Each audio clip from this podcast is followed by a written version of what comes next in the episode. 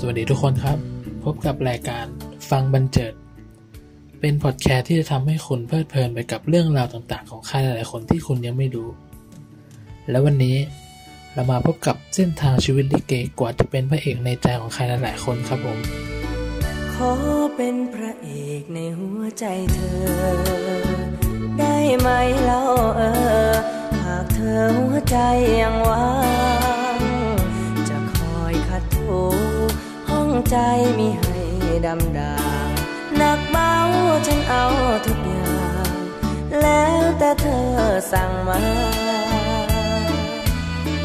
ถ้าเป็นพระเอกในหัวใจเธอ เชื่อไหมเล่าเออ กี่ปีไม่มีนี่นะถ้าหากสมหวังได้ร่วมเดินทาง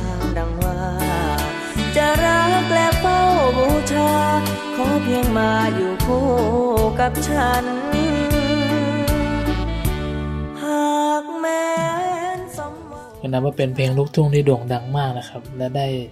สร้างชื่อเสียงและทำให้พระเอกลิเกคนหนึ่งที่ได้ก้าวขึ้นมาเป็นนักร้องลูกทุ่งที่แจ้งเกิดในวงการอย่างรวดเร็ว และไม่ครับและไม่มีใครรู้จักชื่อคนนี้ครับนั่นคือคุณกุ้งสุธิราชวงเทวันนั่นเองครับผม ก็ต้องบอกก่อนหน้านี้นะครับว่า ก่อนที่จะมาเป็นนักร้องลูกทุ่งที่เป็นขวัญใจของใครหลายๆคนเนี่ยคุณกุ้งสุธิราชเนี่ยเขาได้เกิดในตระกูลลิเกนะครับ แต่เขาเนี่ยรักในการร้องเพลงเอามากๆเขาจึงปรับเปลี่ยนสไตล์ลิเกธรรมดาให้เป็นเล่นคอนเสิร์ตร้องเพลงหน้าเวที จะเป็นเอกลักษณ์ของคณะลิเก คณะวงเทวันนะครับก็จริงตอนแรกก็เขาไม่ได้อยากเล่นลิเกซะด้วยซ้ำนะครับ เพราะว่า เขาเนี่ยอายไม่กล้าแสดงออกคิดว่าตัวเองไม่น่าทำได้นะครับ แต่พอพ่อแม่เขาเห็นแววตั้งแต่เด็ก เพราะว่าเวลาอยู่หลังโรงลิเกเนี่ยเขาจะรู้ว่าคนไหนร้องผิดอะไรเงี้ยอืม แล้วก็พ่อแม่ก็เห็นว่าเขาเนี่ยมีความสามารถซ่อนอยู่นะครับ แต่เขาเนี่ยไม่กล้าแสดงออกออกมาเท่านั้นเองนะครับ แล้วก็ต่อมาทางบ้านของเขาเนี่ยก็ได้พยายามให้เขาเนี่ยหัดฝึกลิเกตั้งแต่ร้องรำนะครับผมแล้วก็จำลองเวทีที่อยู่หน้าบ้านเนี่ยชานบ้านนี่ยครับเพื่อเป็นเวทีใหญ่การซ้อมอะไรเงี้ย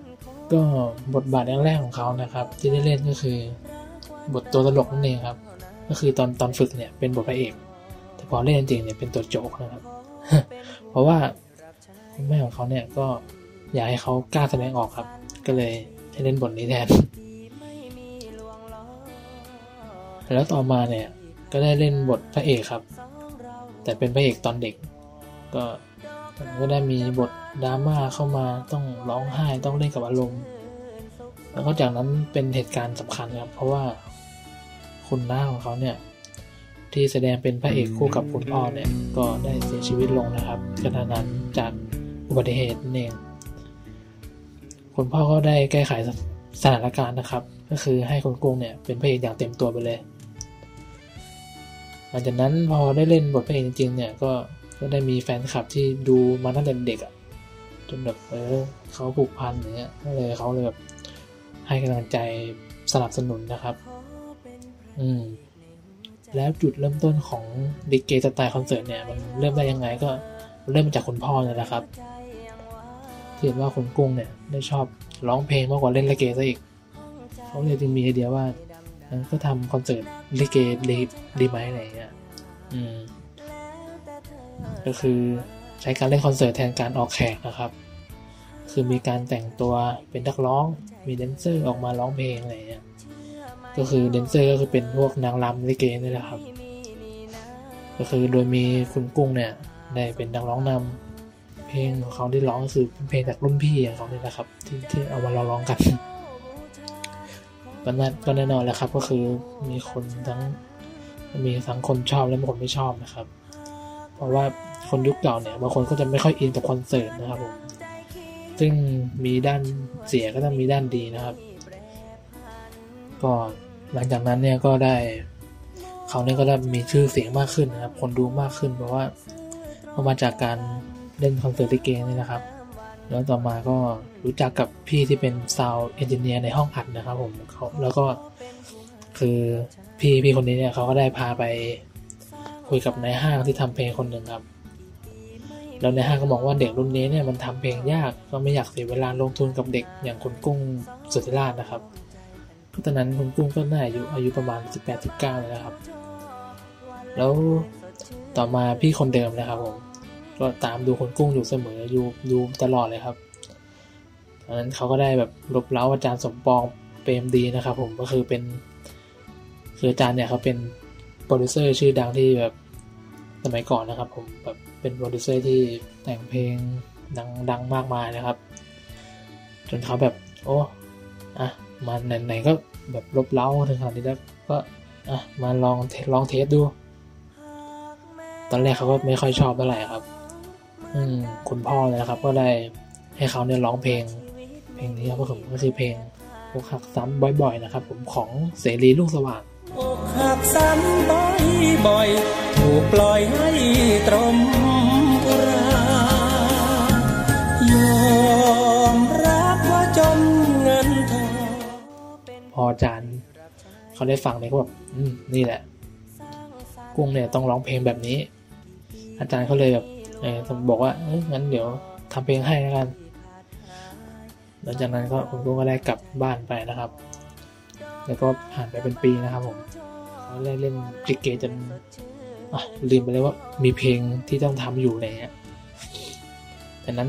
อาจารย์ก็ได้ติดต่อกลับมาครับว่าเออเนี่ยได้เพลงแล้วนะแล้วเพลงนี้ก็คือเพลงขอเป็นพระเอกในหัวใจเธอนะครับ แล้วหลังจากนั้นพอทำเพลงเสร็จแล้วก็ก็ก็ปล่อยเพลงนี้ครับ ก็ผลตอบรับค่อนข้างดีเลยทีเดียวนะครับผมว่ามีแต่คนรู้จักนะครับ วิทยุก็เปิดเพลงกันแทบทุกสถานีนะครับ จนวันหนึ่งขนกุ้งก็ถูกเชิญไปออกรายการโทรทัศน์นะครับ พอไปถึงเนี่ยทีมงานก็บอกว่า เอ้ยมันไม่มีศิลปินชื่อนี้นี่อย่างเงี้ยแต่สุดท้ายเนี่ยรายการก็แบบเมตตาก็ให้ร้องเพลงก่อนเวลาออกอากาศ ก็พอร้องก่อนเวลาปุ๊บก็คือแบบโอ้แฟนๆ เฮลั่นเลยครับ ของพวงมาลัยจนแน่น จนรายการทราบว่าเอ้ามันคือความผิดพลาดของรายการนะครับผมก็คือสัปดาห์ต่อไปก็คือเขาก็ได้ออกรายการแล้วทำให้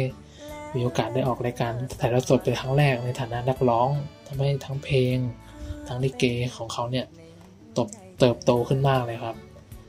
แล้วไปคือไปที่ไหนก็มีแต่คนรู้จักมีแต่คนต้อนรับนะครับผม